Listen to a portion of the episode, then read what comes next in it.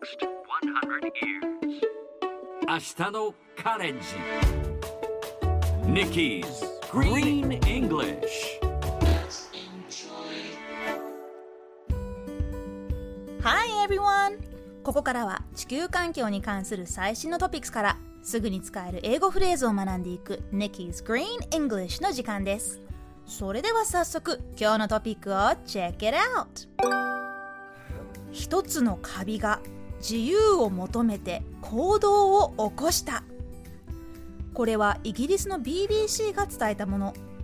イギリスのバイオ系企業であるカビの仲間の研究をしていたところカビの菌を密閉するためのプラスチック製のスポンジがボロボロになっていることを見つけましたなんとそのカビはプラスチックを食べていたのですこの会社ではカビがより効率的にプラスチックを食べるよう研究を進めていてプラスチック廃棄物の除去に役立つ可能性があるということです。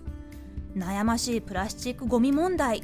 もしかするとカビが解決してくれるかも。さて今日のこのニュースの原文はこちら。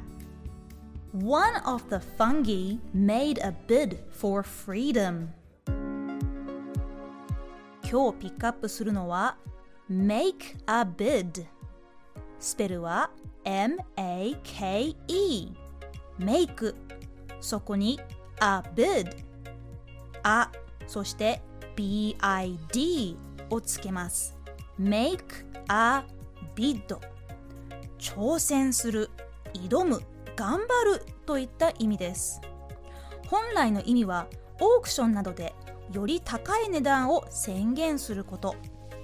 ここから転じて努力するという意味になりました。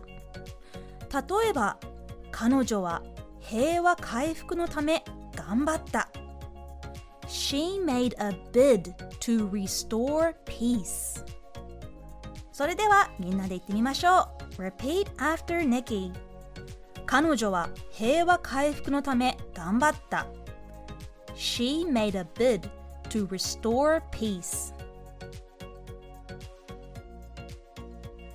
Let's try again She made a bid to restore peace